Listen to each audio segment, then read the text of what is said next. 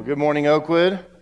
Glad you are here today as we are going to finish a series we've been in for 7 weeks now called American Idols. American Idols. You know, we a lot of times we think of an idol, we think of a graven image, we think of a little statue or a little carving made of wood and some kind of image, and we look at that, we say, oh, there's an idol, that's, you know, not something that I struggle with, I don't have those around my house. But what we've been talking about for the last several weeks is American Idols. American idols, things that become the main thing in our life that we put before God. And they actually become the object of our attention, the object of our affection, sometimes the object of our worship. And so we've been talking about that for several weeks, and we're going to end the series today with, I think, the idol of all idols. And this is an idol that is named me. An idol named me.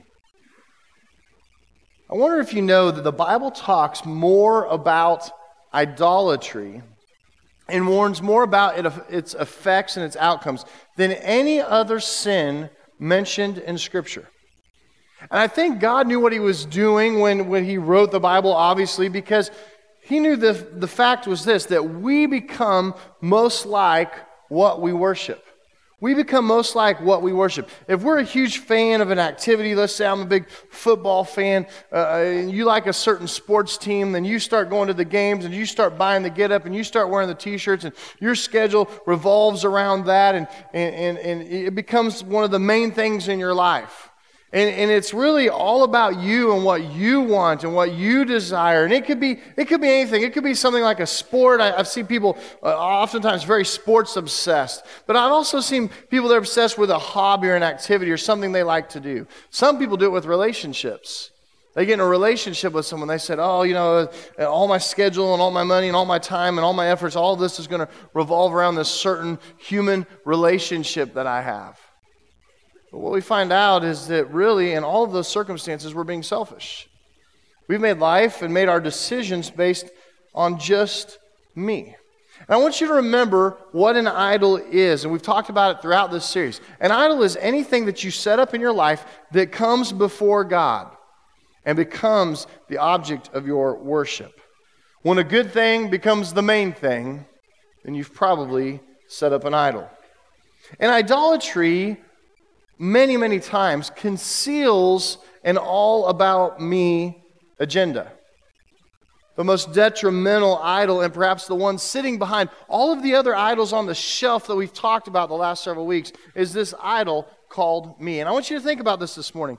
Several weeks ago, we talked about the more idol. And the more idol is really about me because I'm wanting to acquire more. I'm wanting to build something for myself, and so I just want a little more, and so it's about my desire for more. We talked about an idol several weeks ago called success. Success is an easy one to see why it's all about me. It's about accolades for me. It's about thanks for me.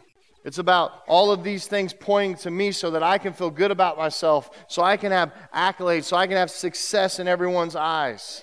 One week we talked about control, and you can see the control idol is really about me as well, because it's about me controlling outcomes, controlling circumstances in life, so it lines up with my plan for my life and my agenda. We talked just a couple weeks ago about the now idol. The now idol is all about me because it's about my timeline and when I want what I want. Last week we talked about the work idol. That we can build a kingdom to ourselves through this idol called work. And it's all about me. It doesn't really matter what idol I worship because it really focuses around the fact that it's all about me and it's all about what I want. Which really begs the question this morning, if it could really be that way, then why can't you just be God? You just be God. Then you can be the boss. I mean, why couldn't you be the boss? Why can't you set the agenda for your whole life? And you be the one that just follows your desires, and you become the main thing in your life. You see, you're already kind of like, I'm uncomfortable with that a little bit. That sounds really selfish. Yes, it is, but that is how so many of us choose to live. Why can't we be fully in charge of everything in our life? We must all admit that we can't be God because we don't have His power. We don't have His abilities.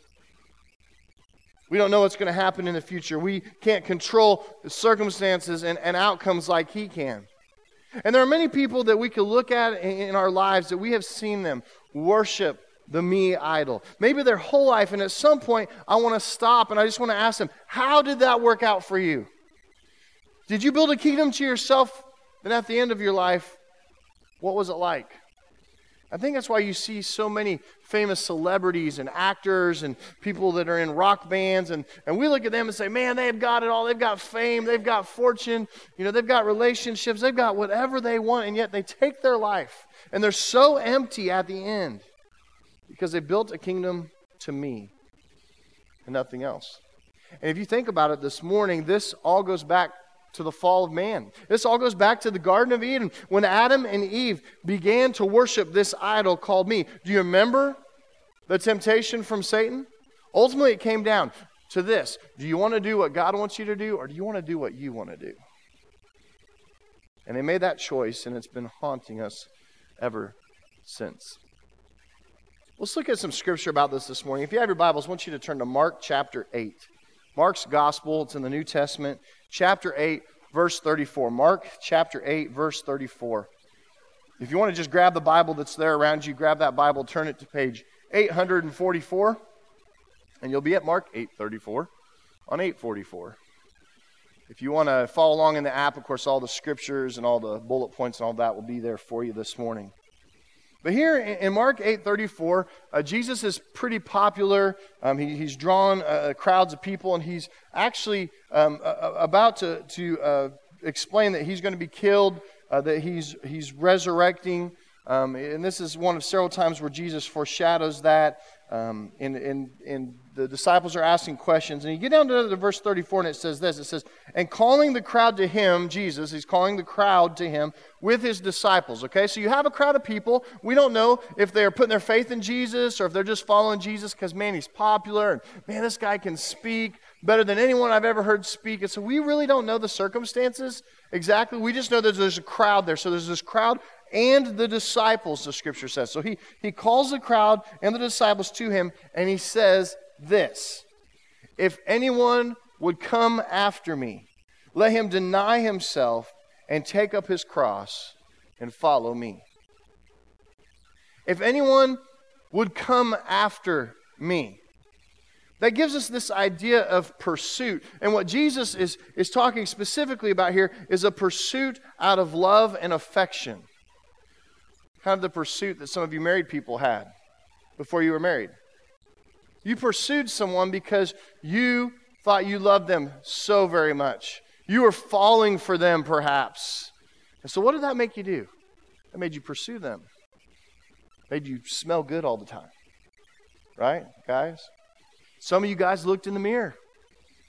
Once a day, maybe twice a day, before the date, you took a shower, and you always put on your best, and you were always well-mannered, and, bodily functions were gone, and you were just on your best behavior. It was great, and that was because you were pursuing them. You cared about them. You wanted to win them over, and that's what Jesus is saying here. If anyone should come after me like that, if anyone should hotly pursue me, if anyone loves me so much, and my sacrifice on the cross of Calvary, if anyone would pursue me like that, then what, Jesus? We love you, man. You do miracles. You speak, and some people are actually beginning to believe you are the Son of God.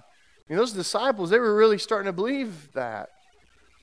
He says, if anyone should come after me, then he must deny himself and take up his cross, the cross of crucifixion, and follow me. Actually do what I say. Actually do all that I've commanded and all that I've been teaching you since I've been here. Now, I want you to understand this morning. Please understand that Jesus did not say, deny yourself things. He didn't say, if you deny yourself things. He just said, deny yourself completely. It's not about you. There would be no selfish way in you. There would be no unyielding way to God that could be found in you. Because oftentimes, that's what we think Jesus meant. Or maybe that's what we'd like for him to mean. Because some of you, if you say, well, I want to follow Jesus and I want to come to Jesus and yes, I want to pursue him. If anyone should come after him, I want to come after him. I want to follow Jesus. Then I guess that I need to change my language. I guess I need to quit cussing. Because if I could just clean up my foul language. But Jesus didn't say, hey, deny yourself things. If you deny yourself cuss words, oh, I guess I'm going to follow him, so I need to quit abusing alcohol. I need to quit using it in ways that it's not meant to be used. I need to stop becoming inebriated, being under the influence and being buzzed and all those things, and I keep drinking to wash away some problems or whatever. And so I guess then that's what I need to quit, but Jesus didn't say that. He didn't say deny yourself alcohol. If anyone comes after me, he must deny himself something. I guess I'm going to have to give up playing golf on Sunday mornings. Maybe if I was in church just a little bit more, and I'll be there, 3 Sundays a month instead of 1, and maybe if that, but that's not what Jesus said. If I want to follow Jesus, I need to quit hanging out with those people or quit going to those places. But again, Jesus didn't say that. He didn't say deny yourself something. He simply said deny yourself. He didn't give you a bunch of rules to follow here, did he? He didn't need to if you deny yourself. He didn't need to give you a bunch of lists for you to check off things. And Jesus said this because he knew that we need to crush the me idol in our lives, and that starts by denying ourselves. The rest of these areas in life will go well with us if we can deny ourselves, because he is the one that needs to be on the throne of our hearts. He is number one in our lives. But to do this, you and I must experience a fundamental reorientation of what life and personal agendas are all about. Because Jesus knew some things. Jesus is not saying here that you people need to get more religious. Jesus is saying that you people need to get crucified. Take up your cross and follow me and do what I say. Because if you really want to follow Jesus, you have to die to self to live for him. And if we're going to fix what happened long ago in the garden, when we bought into this lie that it's all about me and what I want, we need to understand that it's not. It's not about me. And the remedy for this is so radical because the disease is so critical and everybody's infected with it to some degree. Everybody's got it. You may say, well, I'm generally a nice person and I'm not very selfish, and that's good. But probably as I've been talking this morning, someone's popped into your mind. The most selfish person that you know, the person that's all about me, all they ever talk about is me. That person's come into your mind. But the fact is that we all have the disease a little bit. We like to center our lives not around Jesus, not around his agenda, not around what he wants for our life, but around ourselves. That's where our comfort zone is. I remember being in a divorce situation several years ago. A husband and wife weren't getting along, and I'd met with them separately, and I could never get them in the room together. I wish I would have had that opportunity. But I remember one of the last things he said to me as he told me he was leaving his wife and children. He was going to leave them and go pursue a different life. I remember one of the last things he said to me was, "I deserve to be happy." Selfish. Completely selfish. I mean, he might as well sung himself a worship song. Lord, I lift my name on high. Lord, I love to sing my praises. You remember the song, I Exalt Thee, talking about God, I exalt thee? He may as well sing, I exalt me. Because it was selfish what he did. And whether he ever really sang those songs or not, that was the music of his life. Was that he decided, I'm going to live for myself, and I don't care about anyone else. Now, I want you to consider a question this morning. Is there some part of this that could be labeled as part of the music of your life? Selfishness. Self-centeredness. If someone were to listen to the music of your life, what song would they be listening to? For some, we make the relationships out there that we make them all about me. It's about me controlling things and posturing to make it all about me. All the decision-making in my life is really all about me. I would never consider another person. I would never consider their schedule. I would never consider their needs or their desires or their wants. Some of us have a very selfish spouse. Some of us have a very selfish girlfriend or boyfriend that's way. Some of us have selfish friends. And some of us, we can't find friends because we're so selfish. We go through life, I have a hard time making friends because I'm just so much smarter than everyone else. I'm so mature. It's like, no, you're not. You're selfish. No one wants to listen to you. And see, this idolatry comes up because this idolatry that's in our hearts is trying to conceal this all about me worldview, because that's not the way the one that made the world views things. The Bible reveals to us that the story is about God. It's God's story, not ours. God does not exist to make much of me. I exist to make much of him. Period. Some of us, that's a hard pill to swallow. My life is all about me. But you and I, when we're not designed to bring glory to ourselves and honor to ourselves, we were designed to bring honor and glory and praise to God. And one of the priorities in life is for him to reveal himself to us, to make himself known. And then we are to go and make him known to the world. And that means that whatever God wants needs to trump your comfort. Whatever God wants needs to trump your agenda. Whatever God wants needs to trump your personal choices and preferences.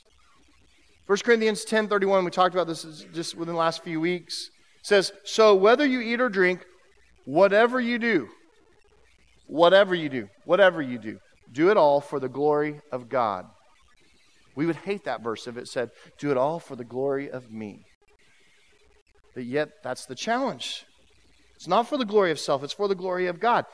Where there is selfishness, it seems also that there can't be harmony. If you're at a place in your life and you're like, man, I have no peace. I can't settle for anything. I have no rest in my life. And there's just this constant agitation. Maybe it's between yourself and some other people in your life. There can't be harmony. Where there's selfishness, you'll find no peace. Have you ever been around those people who worship the me idol pretty openly? Like, they like to talk about themselves, and they're constantly trying to, one-up somebody. I have a video that talks about this. I want you to watch this illustration about this. I'm actually kind of quiet off stage. A lot of people don't realize that. I was at a dinner party recently. A bunch of people that I don't know. One guy talking plenty for everybody. And then me, myself, right, and then I, and then myself, right, me. I couldn't tell this one about I because I was talking about myself, and then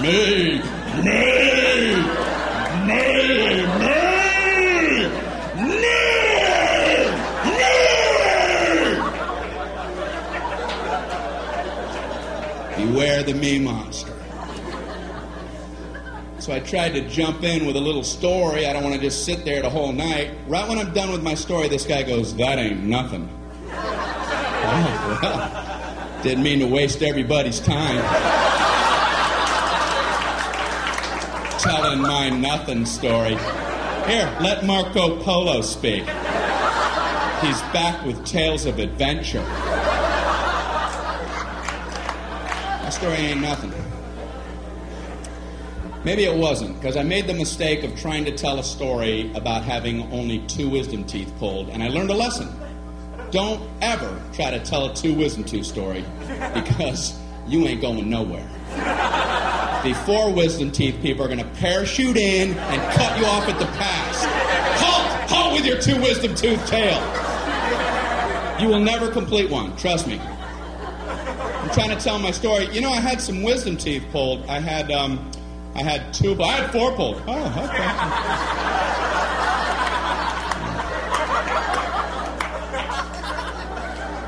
No five, no nine. I had nine wisdom teeth pulled. All of mine were impacted. They were all coming upside down. The roots are wrapped around my tongue, coming out my nose. They were tusks. I was a warthog. No anesthesia. They pulled them out with pliers. I was eating corn on the cob that afternoon. Pin the blue ribbon upon his chest. That knocks the socks off of my wisdom tooth tail. Why do people need to top other people? I've never understood it, and I see it all the time. Obviously, people get something out of it. At best, people wait for your lips to stop. Yeah, as soon as... Okay, yeah, you, me! You see the difference? You see that? Now I do. What is it about the human condition? People get something out of that. That's why I have a social fantasy. I wish I was one of the 12 astronauts who have been on our moon. They must love knowing they can be anybody's story whenever they want. They can sit back quietly at a dinner party while some other person, some me monster's doing his thing, and let him go. Let him run with the line while you be quiet. Oh, really? Let him have his moment. Yeah, I'm a big traveler. I have my business. I got my own global enterprise I got to check. And, you know, driving in the Autobahn because I keep a fleet of sports cars over in Zurich. You know, I got a Swiss account that I want to check out. Mount Kilimanjaro expedition, might have to cancel that. You know, runways in Aspen are a lot shorter the first time you go in there. You know, the Pacific Rim Company, we're going to try to take that over. And global enterprise.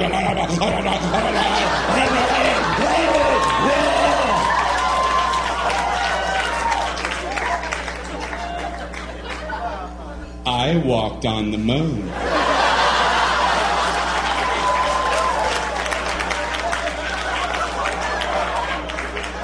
Well, you have the floor, Moonwalker. You know, you mentioned driving on the Autobahn. That reminded me.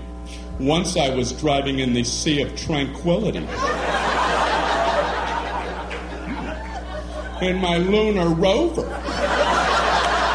And I, too, was worried about our speed till I remembered, wait, we're the only ones on the moon.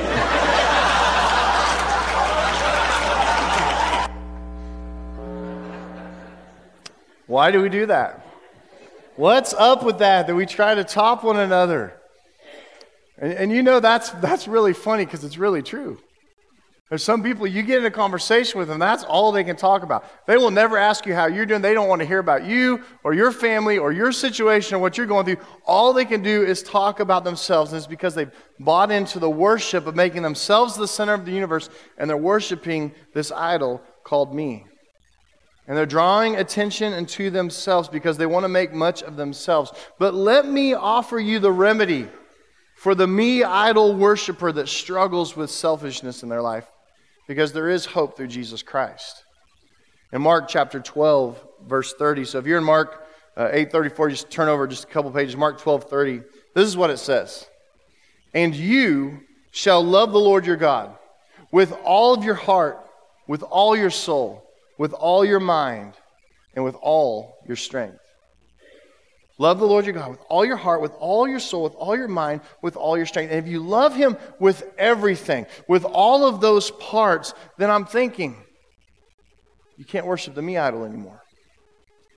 Instead, you're going to turn your attention to the Son of God and the God of the universe.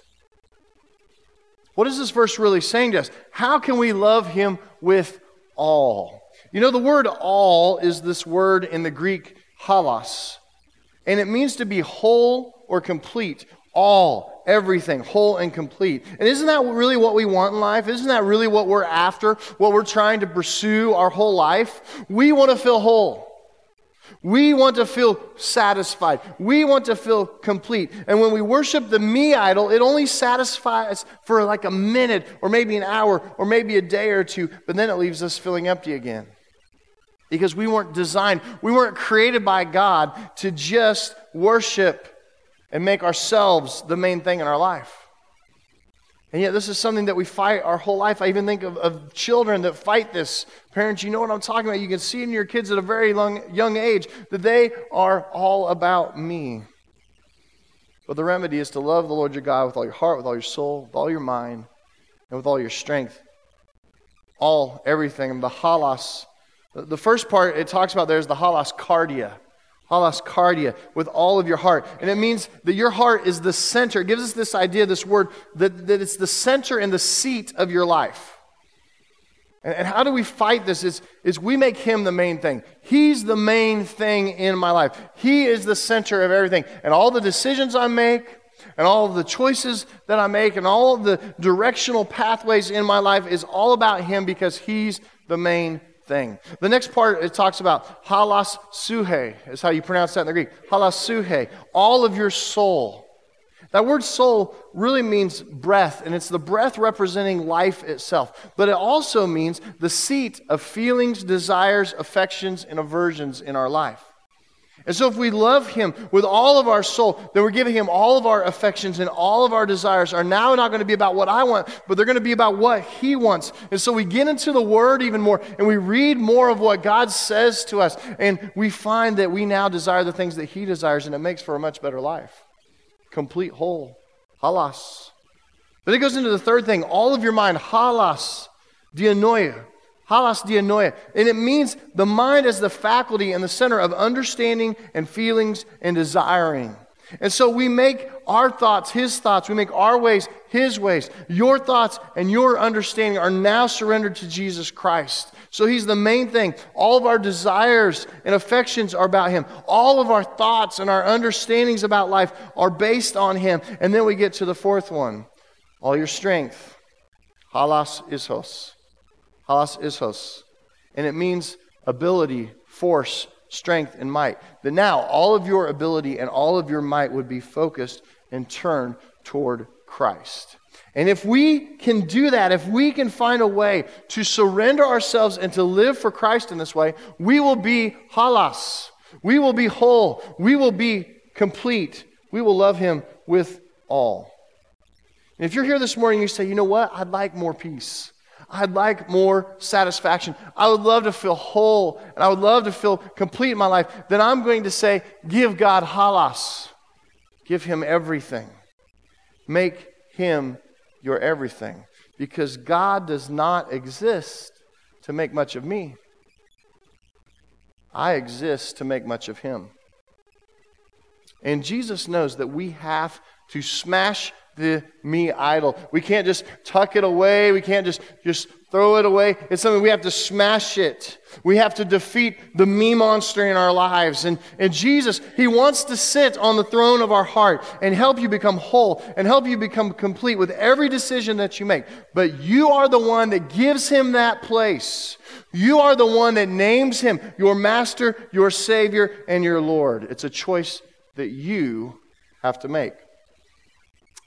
We prepared a skit this morning. I want you to watch this skit because I think it just represents this point so very well.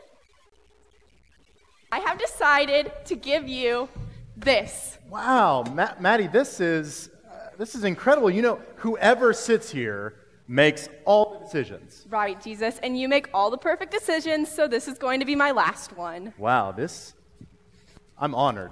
This is great. Maddie, guess what? My new credit card came in today. Let's go shopping. Didn't your dad get that for emergencies only? Yeah, but he doesn't have to know. Let's go. No. No. Why? I don't know. I'm going to have to check my schedule and get back to you. Okay, just let me know. Maddie, what's happening here? What do you mean? Well, I mean, I'm kind of one cheek in it. Oh. I mean, right, Jesus. I'm so sorry. It's yours. Okay. I mean, we're on the same page. I make all the decisions, right? Right. Okay. Well, let's just start over. Maddie, I've noticed you've been losing your temper a lot recently. Right, and Jesus. I know exactly what you're talking about. Okay. But you just don't understand the full situation. Peter. Okay, sure. I mean, I know you're under a lot of pressure. Pressure, Jesus. You don't understand pressure. Well, I have a lot going on right now. Okay. Maddie. This is not working. What do you mean? I mean that either you sit on the stool or I sit on the stool. We both can't sit on the stool. Right, Jesus. I know. It's so hard. I didn't think it would be this hard. Here, just take it. Well, Maddie, I can't take it. You have to give it to me. Here, I'm giving it to you. No, Maddie, you have to make a choice. I can't. You just did. Can you relate to that? Jesus wants to be the one that's the decision maker. He wants to be the center. He wants you to worship him and have no other idols before him, and not even yourself. And yet it seems like we give him that place and we're constantly trying to take it back, aren't we? For some of us, maybe we've never made that choice. We've never actually put him on the throne, really. And yet that's what he wants. And if you want to find wholeness and completeness in your life, and you want to have a relationship with God that is full and that is meaningful, then you have to let him sit on the stool. You have to let him be the one that is the center, that's the primary decision maker, and all of your life revolves around Him being on there. And we give up, we surrender our tendency to want to take it back. And I'm not going to lie to you this morning and say, hey, you know, man, I'm pastor, so I've done this perfectly my whole life. I've never, ever wanted to take that back and be in charge and make it about me. It's the daily decision we make to follow Him. It's the daily decision that we make to say, you know what, my life is not going to be about just me. My life is going to be about Him. And I want to be fully devoted, not to my agenda, but to His. I want to be fully devoted, not to me being the Savior of my life in some weird way, but He is. And I'm going to reflect Christ in all that I say and do. And I'm going to quit worshiping my agenda and my plans for my life and all of those things, and I'm going to completely focus on God and really give myself up to Him. And that's the struggle. And if you want to smash the me idol in your life today, then you've got to surrender the decision making and the center and the driver of your life to Him.